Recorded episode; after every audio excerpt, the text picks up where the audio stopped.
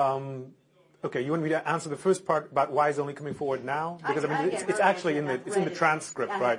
I mean, he had not read the, he was not following the news at the time. Yes. Okay, there's a difference between exoneration, okay, and creating or finding reasonable doubt. I do not think that this witness actually exonerates me in the sense of proving my innocence, okay?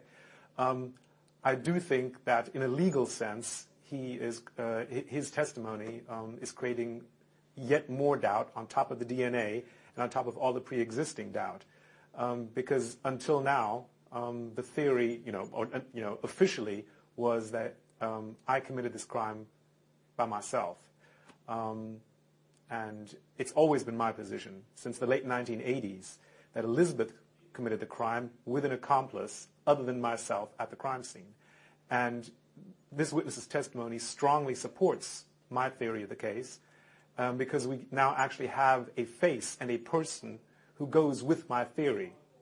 To me, the strongest connection here really is that the murder weapon has never actually been found, and it's one of the real mysteries of this whole case is what happened to that knife. Okay, and I think we now finally have an answer. Which is that apparently those two, Elizabeth and this person, left the crime scene, that's what I'm assuming, in that brown car. It apparently broke down, and they pushed it into the woods somewhere where it stayed until she returned or several months later to basically clean up after herself. And, in the heat of the moment, they left it there, the knife, in the car with all that blood. And I looked at, I haven't seen the video of Mr. Buchanan's testimony, but what really struck me about the transcript, which I have seen, which is, right, is on page 32. This has really struck me, right? If you know about the case, then you know why this is striking me so powerfully. This is bloody footprints on the mat. This is the floor mat in the car, and the knife. This has been, bloody footprints has been a theme in my life for a very long time, and even here again, we have that in this man's testimony. Well, did you have something else you wanted to add? I started to cut you off. Well, let me ask you this: you had been with Elizabeth, you had a strong relationship at the time, and your theory or your story now is that you stayed in Washington and created an alibi. Yes, ma'am. Well, why wouldn't you know who this other person is? Why wouldn't she have confided that in you? When she came back, this was in the early morning hours, around 2 o'clock in the morning on March 31st, 1985, she told me that she had killed her parents, obviously, and asked me to be her alibi. That was her first request, and, of course, the great mistake of my life was, I realized that wouldn't work, and I then came up with this seemingly brilliant idea to take the rap for her. But the only way to do that, from her point of view, okay, is if she puts herself before me as the victim who needs help. And possibly she could persuade me to help her. But helping her and her other boyfriend, okay, is obviously not going to work, all right? And somebody like Elizabeth would realize that she couldn't come to me as her boyfriend and tell her, not only have I killed my parents, but in addition, I've got another boyfriend on the side, and you've got to be his alibi too. Okay, so that's... Do you think that's why she didn't tell you that this other guy helped? Yeah, absolutely. And she's not doing it now because this other person, once she tells, if she were to tell the world who this other person is, that is the only person who is an eyewitness to her being there and committing this crime. But she couldn't be charged with it. She couldn't be charged with it, right? But she's hoping for parole, right? But she's hoping for parole. There's now a new parole board in there, and everybody who was sentenced before 1995 is hoping to make parole.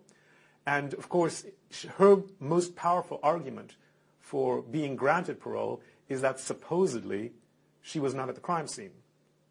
And she was, way off in Washington, D.C., so why not let her go? The last thing she can afford to do is to admit at this stage what really happened. Because then, I'm sure, presumably, parole board members would have some sympathy with me as the victim of Elizabeth, and would then see her as being somebody who basically kept her boyfriend in prison for 25 years for something he didn't do. And I'm sure they would, or at least I would think that they would not then parole her. Okay, so has anybody ever, your defense attorneys, for instance, at the time, ever checked out your theory that you accepted room service and you bought? Absolutely. That, did they find the ticket sellers at the movie theater? They did, in fact, right? And that was barred under the 21-day rule, okay? But what happened... under the 21-day rule after you're convicted, right? Yeah, after the verdict, you have 21 days to submit new evidence. But and they actually found, because you only found this man after, as you said, after the trial, okay? Now, the movie ticket story is really interesting, okay? Because what actually happened is that those movie tickets were found in my possession, in my apartment, okay? But Elizabeth didn't know that because we had gone on the lam and were in England, okay?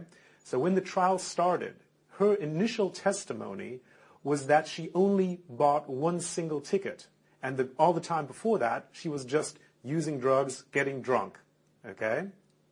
And what happened is that my father, a couple of years earlier, had spoken to another lawyer by the name of John Lowe, okay, and asked him to defend me. And that lawyer did not accept my case. But he photocopied the movie tickets. And 2 years after that meeting with my father, after Elizabeth testified that she bought no movie tickets, he faxed his photocopies to the Commonwealth's attorney. That night, he came into the jail, sat down with Elizabeth, and helped her remember a more accurate version of events. And then she came back the next day and testified that, in fact, she had supposedly bought all of the tickets, except that what she testified to was that she went to the movies at 2 o'clock, at 4 o'clock, and at midnight. The photocopies of those tickets were not legible. The times on them were not legible. You could see the names of the movies, but you couldn't see the times. And we had the originals because I had the movie tickets because I'm the guy who bought them, okay? And my lawyer was then able to confront her with the actual ticket stubs which had the times on them. And instead of 2 o'clock, 4 o'clock, and midnight, they were at 5:05, 10:15, and midnight. Totally different. So, you know... Well, you didn't think... according to some other things I've read of what you said, you didn't think she was coming to go kill her parents. Oh, God, no. She told me she was meeting her drug dealer because she had a drug debt, okay? And meeting him where? In Washington, D.C., and she was not supposed to meet her drug dealer. She was supposed to pick up some drugs in Washington, D.C., and transport them to her actual drug dealer, who was a fellow student at UVA. Why would you need an alibi as elaborate as this for a drug deal? You really didn't, and it didn't smell right to me, okay? But let me finish what actually happened. Her drug dealer at UVA, I'm not going to say his name, okay, because there's, you know, I know I named him at the trial, okay. His mother was a friend of Derek and Nancy Haysom, the victims, okay, and he had actually visited the house several times. He knew the family, okay. The story that she spun me was that this drug dealer could get her in trouble with her parents for spending a weekend with me in Washington, D.C. This was, you know, and that's what the alibi was actually for. It was not actually for a supposed drug deal. It was to basically, if he blackmailed her with her parents, that she would be able to tell her parents what she was doing, which was not buying drugs, okay? And he could make that threat allegedly plausible because he actually knew Derek and Nancy Haysom through his mother and had been to her house. She was in a lot of trouble for going to D.C. with you? No, for doing a drug deal because she had told everybody, including me, that she was off of drugs, okay? This did not smell right to me, even at the time, okay? When you went initially to D.C., though, was it just for a fun weekend? No, it was just for a fun weekend. And then while there. Right, and what happened was that we actually spent the whole day walking around. We went to see Porky's Revenge, which is I'm still ashamed of. But we went to a record store and bought an album, the Chicago Art Ensemble, and a Thai T-shirt shop. And then we went to a restaurant, okay, which had train motifs everywhere.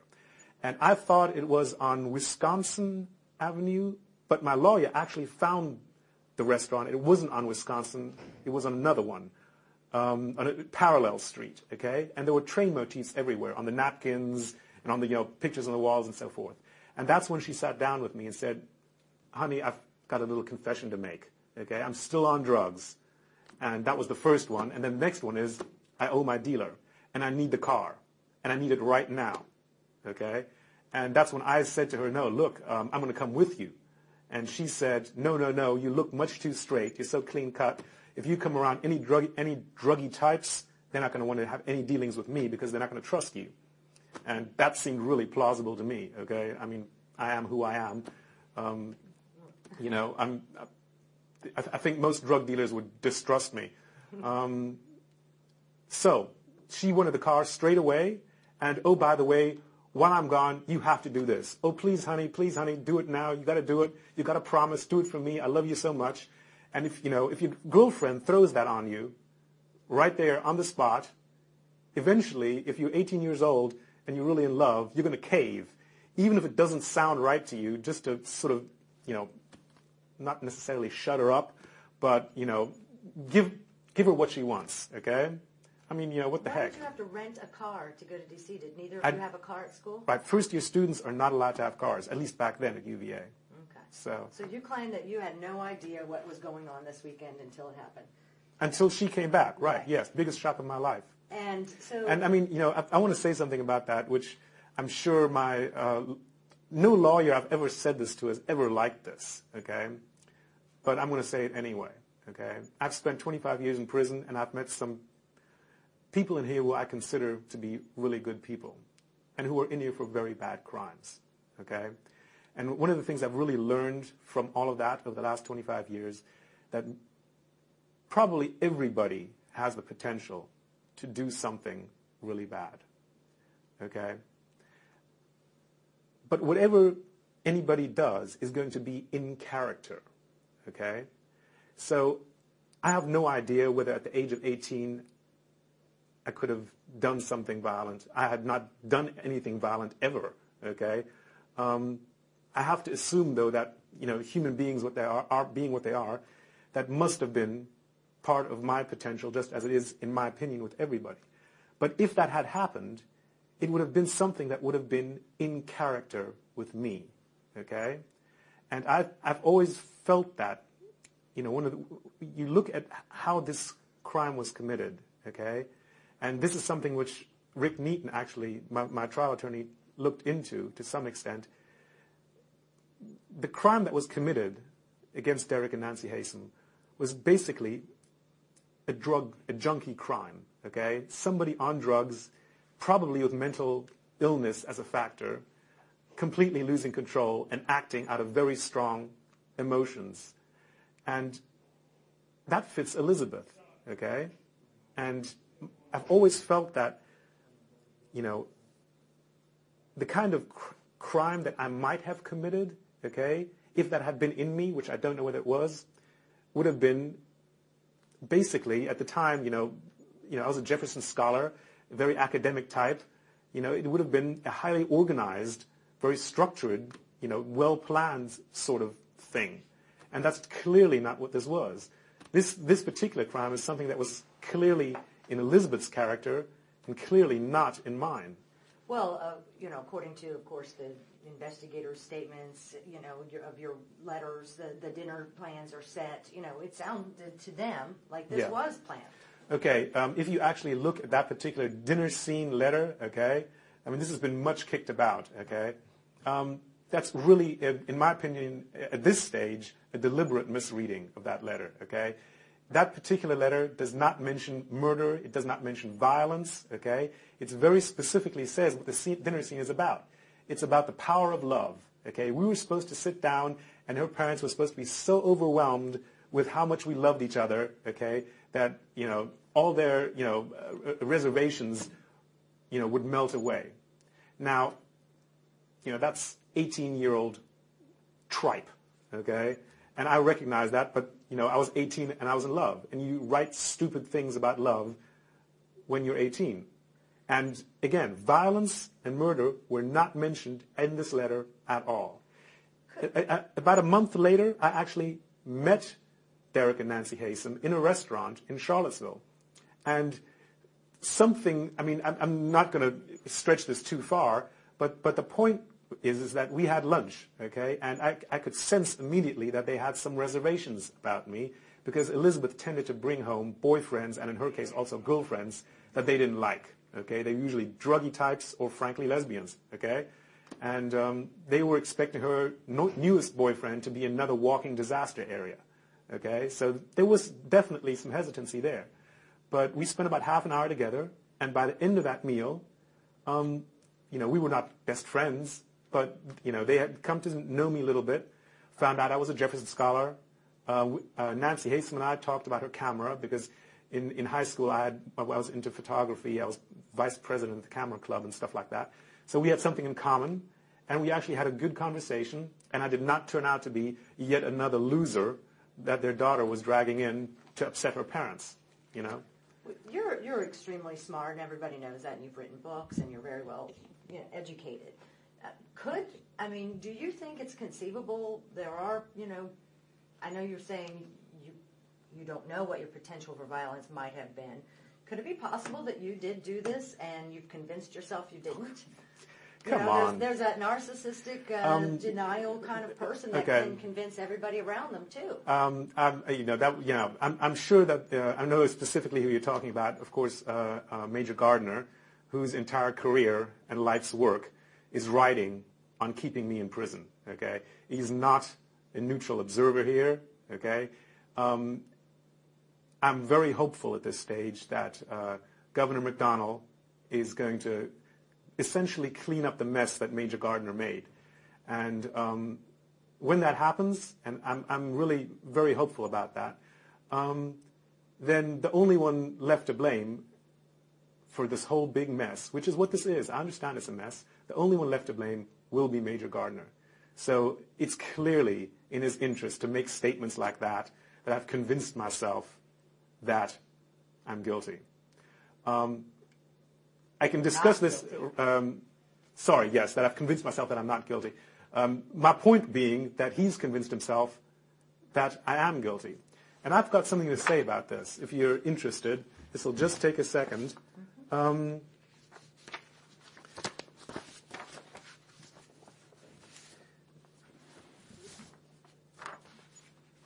After Elizabeth and I, initially when this crime happened, there were two officers in charge of this case, an investigator Reed and an investigator Gardner. And after Elizabeth and I left the country, investigator Reed left the Bedford County Sheriff's Department, no doubt under a cloud, and made a career elsewhere, okay? And investigator Gardner was left and came to England to interrogate Elizabeth and me, with obviously a lot of pressure on him to, you know, solve the case, find somebody to blame for this horrible crime. And it was a horrible crime. And, you know, they did need to find somebody, okay? There's no disputing that. But that's a lot of pressure to put on a young officer who, frankly, didn't have a lot of experience, okay? And here's the issue about who's convinced himself of what, okay? On June the 8th, 1986, okay, I gave a confession, okay, which contained a lot of errors that the real killer would not have made. But the fact is, on June 8th, 1986, I did say that I had committed this crime. Here's the thing that investigator Gardner would like everybody to forget, which is that the day before, on June 7th, 1986, he and Detective Sergeant Kenneth Beaver interrogated me in that police station, and the following exchange took place. Detective Sergeant Beaver, with Mr. Gardner right there in the room, asked me, would you consider, taking into account your answer, pleading guilty to something you didn't do? And I said, would I consider doing that? Beaver, yes. And I said, I can't say for sure right now, but I can see it happening, yes. I think it's a possibility. I think it happens in real life. And then Beaver says, I disagree with you, but don't let's get into any legal arguments right now. I'm sorry, I think you answered my question. And then I said, I mean, you know, I couldn't answer that question right now. I certainly hope that. I hope very much that it's not going to come to something like that. Here's my point. This happened the day before I gave my false confession. I told these people, 3 police officers, what I was planning on doing. And then the next day, 24 hours later, I did this. I did exactly what I told them the day before I was going to do. So nobody can say, and you know, if you want to go to Bedford County Courthouse, there's an audio recording of this for your segment. You can go get this tape, and you can play this if you want. Okay? Why did that come up? Why did he ask you that? What started that? I don't specifically right now. It's in the transcript, okay, and you can look that up. But Detective Sergeant Beaver was a more experienced officer. He was the most experienced of the 3 there, okay?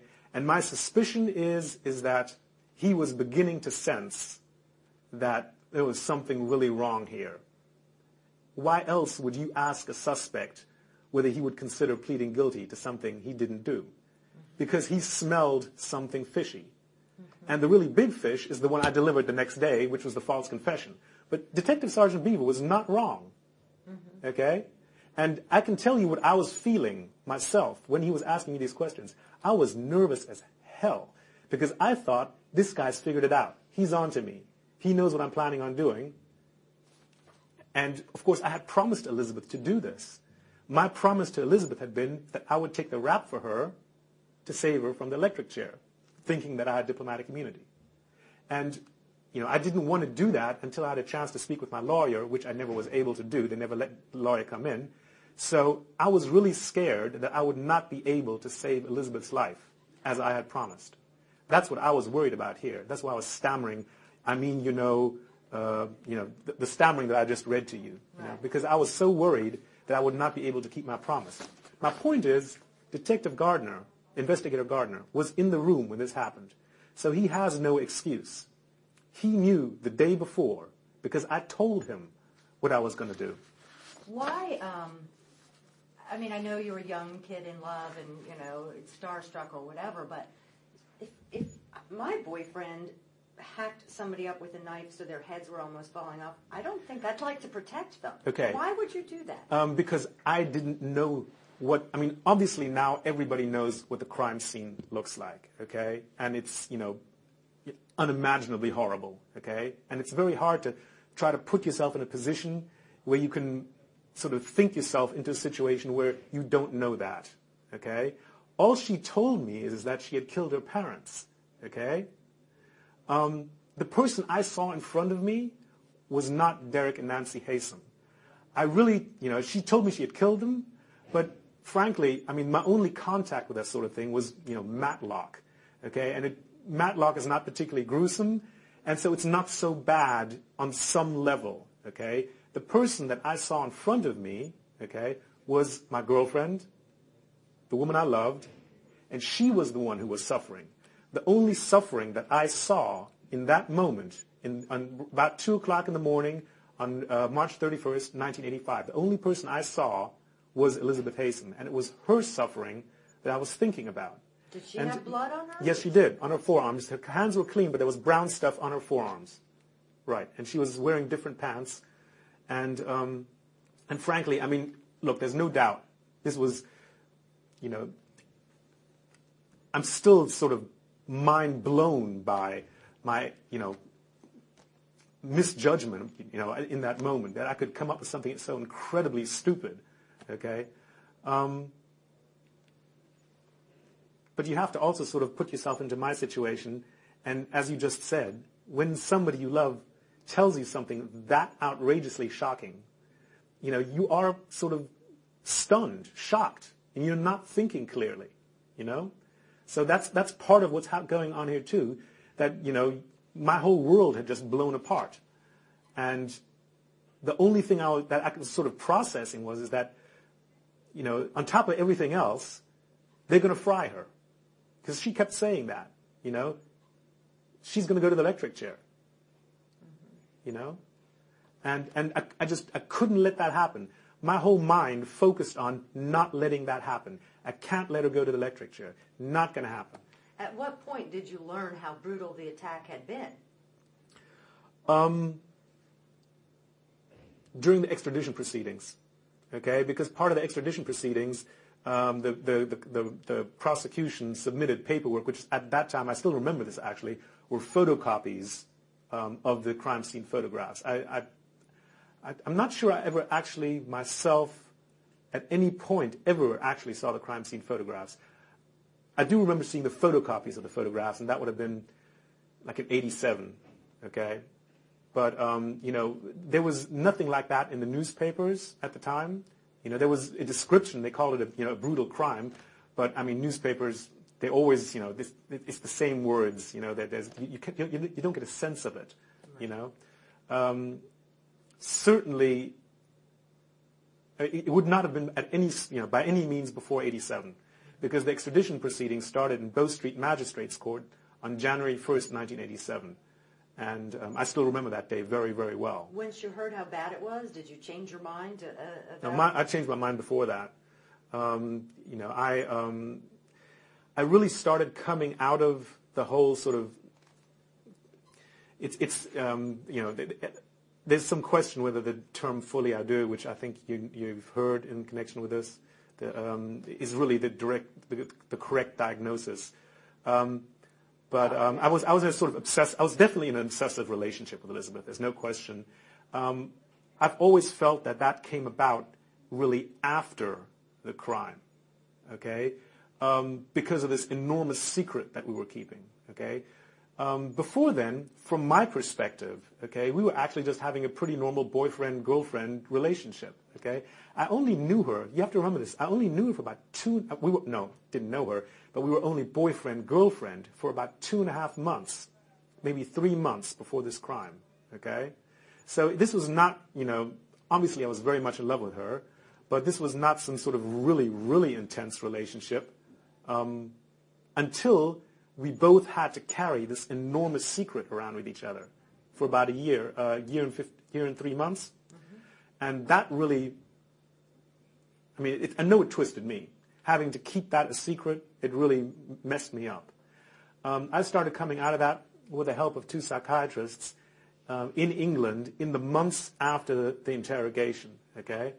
And, you know, the really ironic thing is that even though I was able to do some talking with them, even with them, I was not able yet to really let go and face up to what I had done with my life by telling these lies.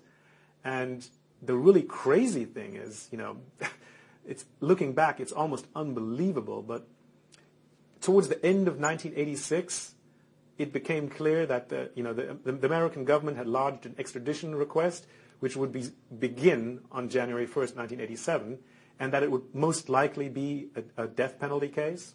So at that point, the German government planned to file a competing extradition request to Germany because, in fact, I could be tried there for the American crime. And, of course, the American government wouldn't give the German government any evidence because the American government wanted me. Right. And, you know, you're not going to give the Germans any evidence to send the guy that you want to Germany. So the German government had no evidence to support the extradition request. And the really, you know, looking back, it's almost, you know, it's surreal. I actually had to confess to the whole thing all over again to the German government so that they could file an extradition request and save me from the death penalty. So, you know, looking back, you know, it really, you know, don't lie to the police because, you know, it just creates terrible, terrible, terrible problems. And for me, you know, I was actually in the weird position of having to repeat the lie to try to save my own life with an extradition request to Germany. And, of course, that was filed and it was denied. Now, you know, a jury did find you guilty, and I know that there was a little bit of a deadlock there initially, according to the records. But a lot of people still today believe you are guilty. Sure. And you're not going to be able to convince them otherwise.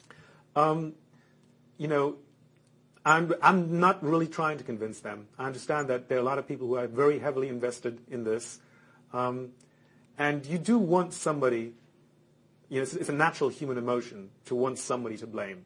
And in my opinion, that's the main reason I was convicted for in the first place, and the main reason why I spent so many years in prison. Not too many innocent people admit to killing somebody. That's actually not right. I'm sorry, but it's incorrect. There have been 250 approximately DNA exonerations, and 25% of DNA exonerations involve false confessions. Here in Virginia, Earl Washington Jr., all four of the Norfolk Four, okay? This is much, much more common than people think. And in my particular case, there's really good reasons to at least suspect that my confession was in fact false. Quite apart from the fact that the day before I gave it, I told these people what I was planning on doing. The confession itself contains numerous errors which the real killer would not have made, including placing one of the victims in the wrong room, okay? If you kill somebody, you are going to know what room you did it in, okay? The whole knife issue, what actually happened with the knife, which we now have a potential answer to with Tony Buchanan's testimony. That's, you know, if you kill somebody, you're going to know what you did with a knife and what kind of knife it is.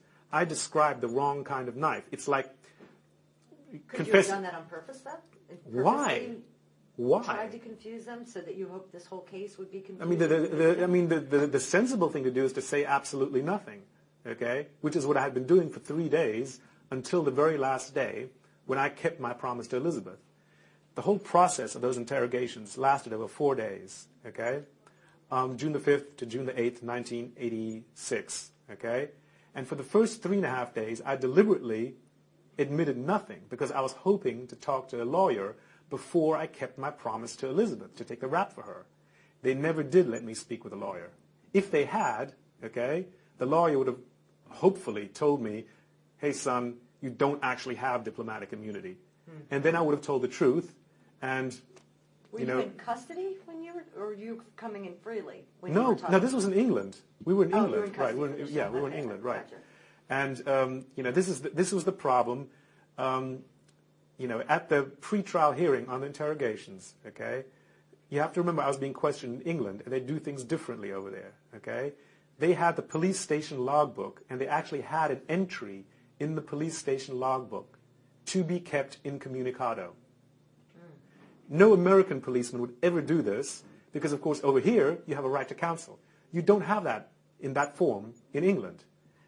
What they were doing under English law was actually more or less legal. But under American law, it was illegal. And, you know... Why wouldn't you submit to initially, when first asked, to give blood, DNA, whatever, samples? Okay. Why wouldn't you initially just go ahead and supposedly did? Well, she did actually do it, okay? What happened is that immediately after the crime, she submitted blood and fingerprints, okay? And then the investigation turned away from her, okay? And then 2 months later, she was at the house with some of her siblings and the best friend of her mother, Annie Massey, okay?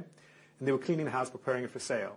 And Annie Massey observed Elizabeth removing her shoe and comparing her foot to the bloody sock print at the crime scene, okay? And she told that to the police. And that's what got the police interested in Elizabeth again, okay? So when college started back up again, they called in Elizabeth, and she gave her sock prints, all right?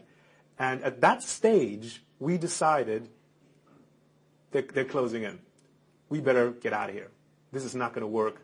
We better leave, okay? Having made that decision that we were going to flee the country, okay, my decision was it's too late for Elizabeth. She's already given fingerprints. But I'm not going to do that because I'm going to spend the rest of my life on the run. 20 years from now, okay, I might get arrested in Bielorussia or Indonesia someplace, and they might take my fingerprints and find out that I'm not, Joe Smith, but Jens Zuring, who's being sought in Bedford County, Virginia for something that happened 20 years ago. So the decision was stop cooperating, stop giving them anything that they could use to find us. And looking back, that would have been the right decision to make if, in fact, we could have stayed on the run. But of course, we didn't. How soon after the killing were you ever first questioned in it?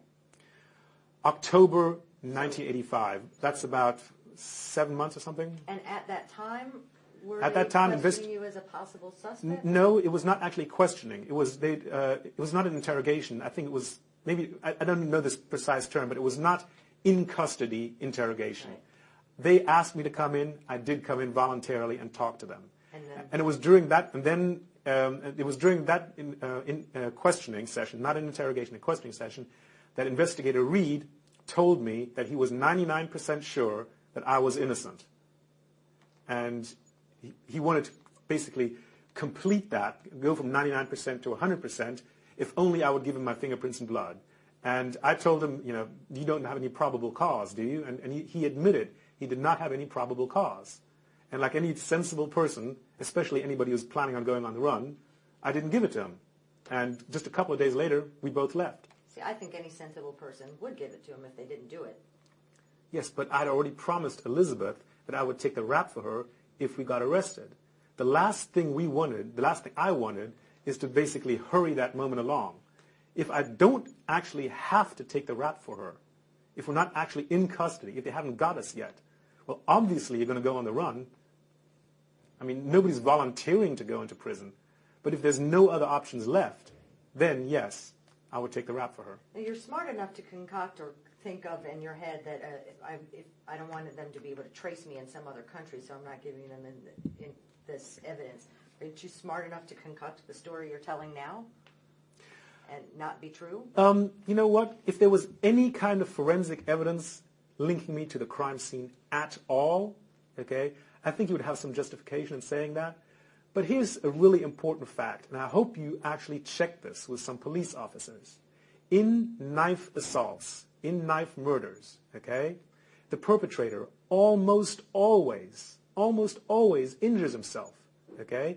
So knife murders are actually very much like rapes as far as DNA is concerned. You would definitely expect to find the perpetrator's DNA at the crime scene, okay? And we now have 42 DNA samples that cannot be linked to me. 11 of them totally exclude me, okay? And that is just not plausible, okay? Given the kind of, as we just discussed earlier, the kind of brutal attack that this was, it had to be some DNA from the perpetrator at the crime scene. Had to be. And we know there is. It's unidentified, okay? Again, look at the rest of the forensic evidence. You asked me whether my story is plausible, okay? Look at the forensic evidence to check whether my story is plausible. Whose fingerprints are at the crime scene? Not mine. Elizabeth's. Of course, okay? Your writing says you wiped it down. Right, but, okay, so what is the theory now? That she committed it with me or something? I mean, fact is, my fingerprints weren't there. Elizabeth's were. And to me, most significantly, because we now have Tony Buchanan's testimony, her father was found in the living room, okay? Right next to him was a small table with a shot glass. Now, both victims had very, very high blood alcohol levels, 0.22. That's more than twice the drunk driving limit. That shot glass on the table next to Derek Haysom's body, okay, had his fingerprints on one side and unidentified fingerprints on the other side. Okay? Again, this matches what I've been saying all along. You've got unidentified DNA, you've got unidentified fingerprints, and now you've got an unidentified man with Elizabeth in the car with a bloody knife and blood on the floorboard. This person exists. We've got his DNA, we've got his fingerprints, and we've got a witness seeing him. All we have to do now is actually persuade Mr. Gardner to do his job. And I'd like to say at this stage that I would like to ask, please, the governor, if he's going to order an investigation to find this person, to make it an independent investigation. For the reasons cited earlier, Mr. Gardner is not a neutral party to this. He's trying to preserve his reputation and his career and his life's work. I want this person found, okay? We know he exists from the fingerprint, the DNA, and the witness. But it has to be somebody independent looking into this. Well, I guess you were saying earlier Ricky Gardner was young and needed to hang his hat on something, and that's why you think he has it out for you and wants to stick to this plan? It's not specifically that he has it in for me, okay? But once you've made a terrible mistake, and this is something I know a lot about. I know a lot about making a terrible mistake and not wanting to admit it to yourself, okay, and finding other people to blame, okay. And through the last 25 years, I've gone through a long period of psychological and spiritual development. And one of the great turning points for me came right around 10, 11 years ago when I was able to start facing the fact that the only person really to blame for my being in prison is myself, because I'm the guy who lied to the cops, okay? You know, that's, Ricky Gardner did not set out to get me and set me up. I offered myself up, okay? And that doesn't excuse what he did, because as I read to you earlier, you know, I explained to him what I was doing, which was taking the rap for somebody else. That's on tape. But nevertheless, it was my fault. I should have told the truth. You know, I knew that what I was doing was illegal. I had the option of calling the cops the night she told me. I had the option of telling the truth when I was being questioned. I didn't do that, so the person to blame here is me. And that's very, very hard to reach that insight into yourself and your own life and your problems. And essentially, you know, my view is that, you know, Mr. Gardner hasn't reached that yet. That, you know, when he was young, he made a big mistake, just like when I was young, I made a big mistake. And, you know, sooner or later, your mistakes catch up to you. And unfortunately for Mr. Gardner, his mistakes are catching up to him now. You know. I asked this question earlier, but I don't think you answered it directly. But I didn't. At the time when you were working with your lawyers for your case, mm-hmm. and you have this alibi where you bought movie tickets and you ordered room service, or you're telling him that. And don't forget the check, the $50 check with my handwriting on the back and the date stamp, which Elizabeth didn't know about, to the Marriott Hotel to get cash. Oh, okay. Yeah, so there was that as well. But did your lawyers try to find the person who you bought the tickets from and the room service? Absolutely. Did they find them? No, the room service records have been destroyed. It was, right. And you know, this was, you remember, this is the late 1980s. But he did look into it. You know, at the Marriott Hotel, there was no way to get the room service records anymore. Okay, with the check, I believe he actually managed to. I'm not sure about the check, but I think he actually found somebody connected with a check, but that person could not confirm the time of day. I'm not totally clear on that, but I know he tried really hard to pin this down. When did you write that check? When did you write that check? In between the first movie and the second movie, when I went back to the hotel, okay, and Elizabeth had taken the money. She had taken the car keys and taken the money for gas, and I didn't have enough money, so I went to the front desk and wrote a check, and they did an imprint of my Visa card, and I signed it, and it was date stamped, and when Elizabeth was asked anything about this, she didn't know about it because she wasn't there. She was riding off in the Chevrolet. So, I mean, that was, but unfortunately that could not be nailed down time-wise. Now, the tickets could be nailed down time-wise, but that wasn't until after the trial, and that got barred under the 21-day rule. But why did that not come out? If you knew about those tickets, why did it come out? He had them. I mean, the lawyer, Rick Neaton, he had the tickets. But never submitted it? No, they were used at my trial, but okay. He did not find the movie theater owner until after the trial, okay? And that gets into the whole issue of Ricky Gardner, which we can briefly recycle here as well. I mean, in 1995, he lost his license because he basically, the polite term is misappropriated. For you and me, that stole money from various different clients, including me, creating false affidavits, mishandling my appeal, and a couple of other things. He lost his license to practice law, and his defense, which was accepted by the Bar Association, at least as a partial defense, was that he had a mental or emotional disability that materially impacted his ability to practice law from 1989 to 1992. So during my trial, I had a lawyer who was mentally disabled, And that may answer your question why he didn't track down this movie theater owner until after my trial. Okay? Mm-hmm. Certainly, even Rick Neaton today, if he had the 42 DNA samples that could not be linked to me, and if he had Tony Buchanan on the stand, even Rick Neaton could win this case now.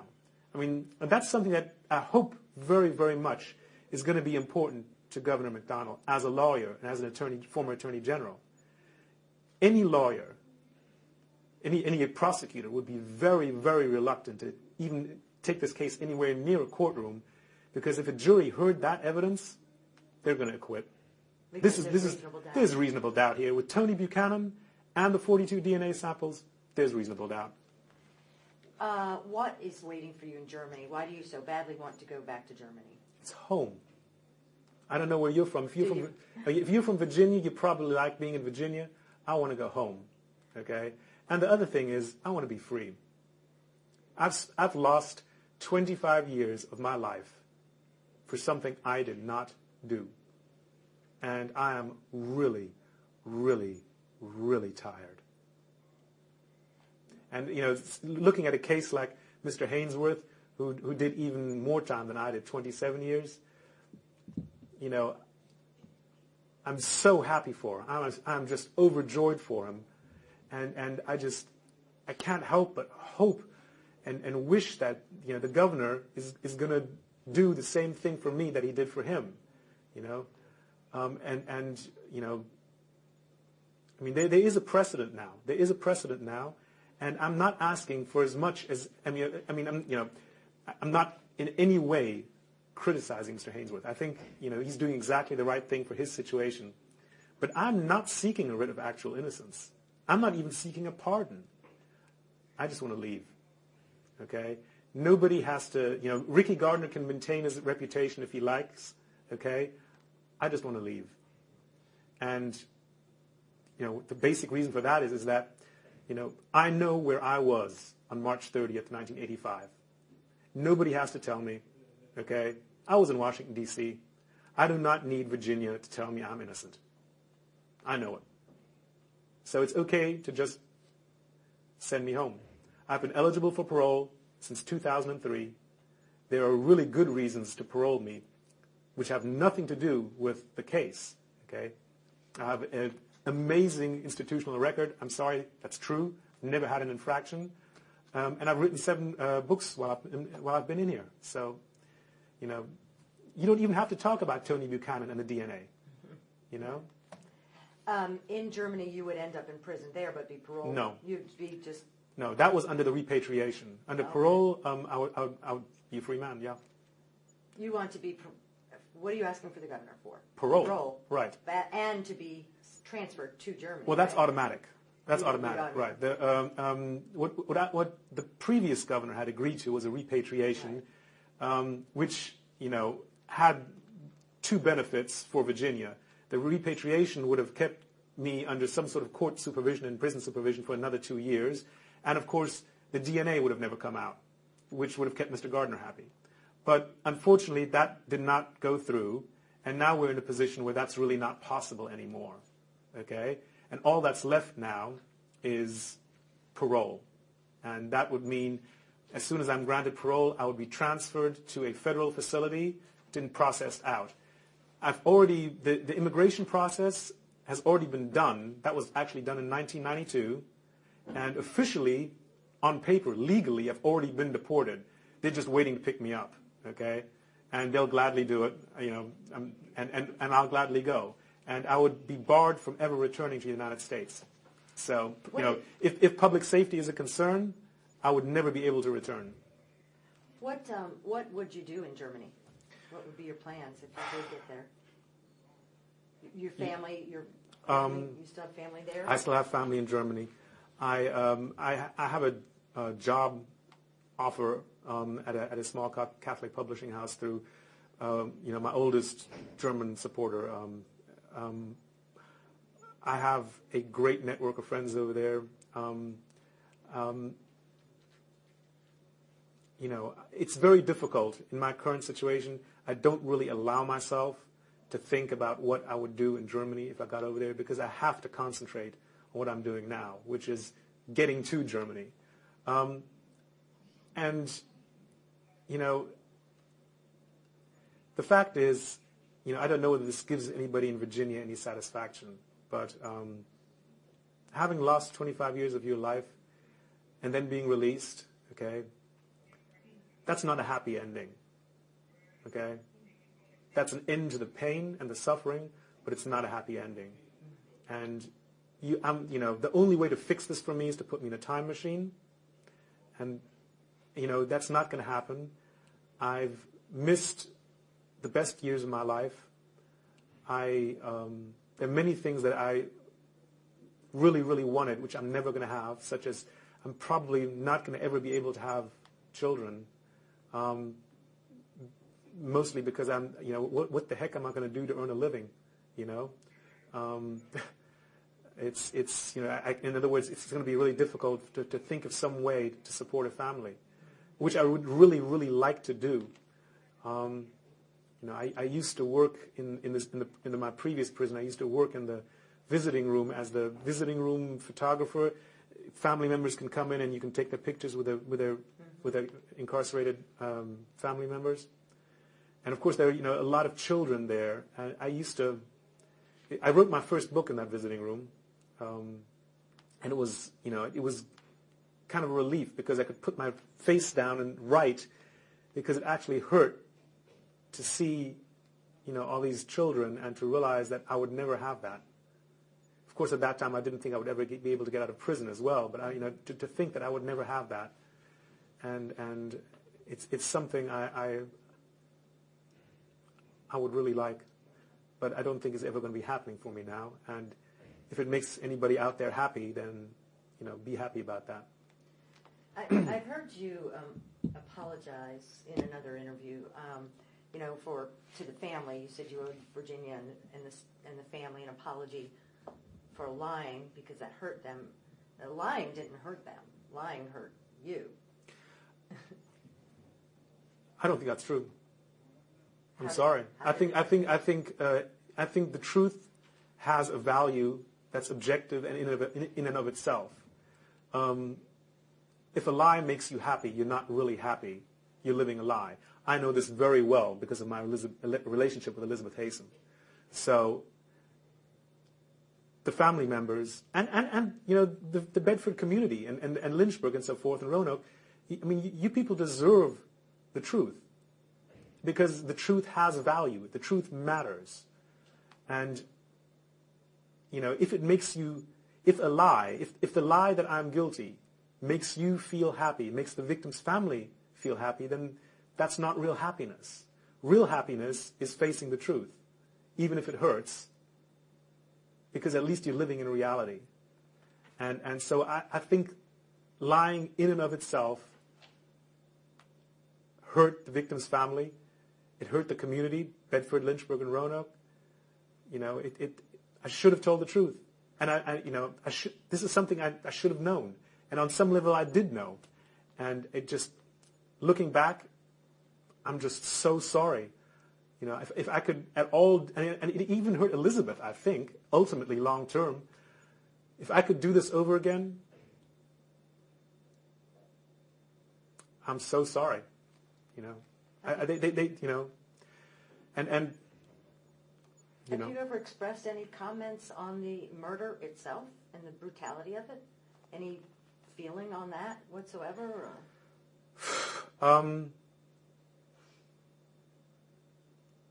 You know, I don't think you asked me whether I'd ever expressed any feelings on that.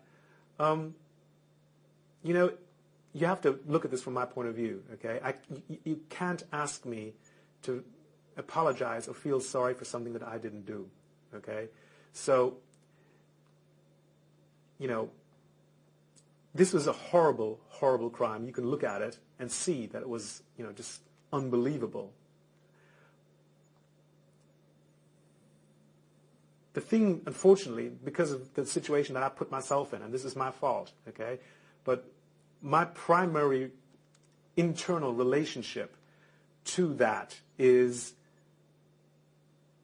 unfortunately, and this is, I know this is, makes me look bad, but it's the truth, okay? My primary internal relationship to this is to say, yeah, but I was 300 miles away, okay? So because I'm in prison for something I didn't do, it's very hard for me to connect with that because, you know, I've had 2.5 decades of my life robbed because of my own lie, but because of that act, which somebody else did. So you can't, I mean, say you're horrified that your girlfriend killed her parents? Oh, I am. Right? That, absolutely. I mean, that goes without saying. Absolutely. But, okay, that gets into some complicated issues, which I don't mind talking about on camera, but it does take time, okay? Do we have enough tape? You know, well, I don't know whether, you know, whether this is usable or not, but I mean, oh, boy. Earlier I spoke about the fact that I made sort of a journey spiritually and emotionally and psychologically in here. And part of that journey was, you know, obviously for a long time there was a lot of anger in my, I felt a lot of anger for Elizabeth Haysom, okay? And one of the people that I developed a sense of regret about was actually Elizabeth Haysom, which sounds strange, because I think that most people out there would expect me to hate her, okay? And I promise you I did for about 10 years. I'm a human being, okay? I'm a human being. But about 10 or 11 years ago, that began to change, okay? And part of that process of change was developing some compassion for her, okay? You asked me about the crime. That's what I'm connecting this up to. You know, I've had a lot of time to, you know, read about, generally speaking, people like Elizabeth, okay? People who have borderline personality disorder, who are drug addicts, pathological liars, okay? Most people have a very strong negative reaction to that, okay? Actually, with borderline personality disorder, I read some psychiatric textbooks on it, trying to understand Elizabeth, and not even psychiatrists like borderline personality disorders. They pass them off to other doctors, and there's actually a book that discusses why you should stop passing your borderline clients off onto your colleagues. It's not a nice thing to do. They're not nice people, okay? But people are like that for a reason, okay? And this crime happened for a reason, okay? And it had something to do with the Haysom family, okay? And Elizabeth's own past. And I have compassion for that, okay? She was not fully responsible for her actions, okay? She was mentally ill and on drugs, and she was 20 years old. I understand that this is not something that makes a lot of sense to listeners, you know, but I'm a German citizen, okay? And my sense of what is just in a legal system is obviously based on the German legal system and not the American legal system. I understand the crime happened in America, but you asked me about my feelings, and my feelings and my judgments are based on my culture and my legal system. In my country, anyone who's 21 or under is considered a juvenile most of the time in court, okay? Almost always, actually, all right? So they would not be subject to a life sentence at all, and certainly not to anything like what Elizabeth has spent in prison. Mental illness would be considered a mitigating factor, and even drug abuse would be considered a mitigating factor, okay? So under my sense of what would be judged, what would be just, okay, Elizabeth, in my country, would have spent maybe 8 to 10 years in prison, okay? And she spent 25 in there. And she's not received any treatment. That's the other thing. You know, in my country, she would have received treatment for her issues, and she really does need treatment because she's obviously still fully in her illness, okay? And so I have pity for that, okay? And you asked me about the crime. The crime grew out of a certain history and context that had to do with her. And once I was able to let go of my anger about 10 or 11 years ago, I was able to sort of connect with that more and feel some compassion there, okay? And if you, I'd like to add something to that, but I'd like to not use this necessarily in the interview, okay? You know, there's a whole issue which is discussed in Mrs. Ball's letter to the governor of 19th January, which is the whole issue of sexual abuse, okay? And we can talk about that if you want to, but it's going to take a long time, and, you know, it's not necessarily usable for what you're doing now, okay? But that's, you know, it's a factor. You know, and once one of the problems with my trial was that that whole issue of sexual abuse was never brought out, okay? And I don't think you can understand that crime, as horrible as it is, okay? And this is what that's why this is actually relevant, and maybe you do need to use it, okay? I don't think you can really understand that crime until you understand that the person who committed that unbelievable horror, okay, which is what it is, had been sexually abused, okay, with photographs that are still in Bedford County Courthouse today, okay? And that's not something I'm making up. That's in the court records. There's a psychiatrist, okay, a pretrial psychiatric exam that's in the courthouse records, the photographs in the courthouse records. Mrs. Massey, Nancy Haysom's best friend, testified to this. This is not something I'm making up. But once you know that fact, and it is a fact, and it's a sad fact, but it is a fact, once you know that fact, then you understand where that crime came from. And also you understand why I was willing to take the rap for her, okay? Because one of the things she said to me was, they deserved it anyway. And I knew what she meant. And I didn't necessarily agree with that, but I had sympathy with that. And I didn't think that she should be executed for that. You want to change tape real quick? No kidding, you will make you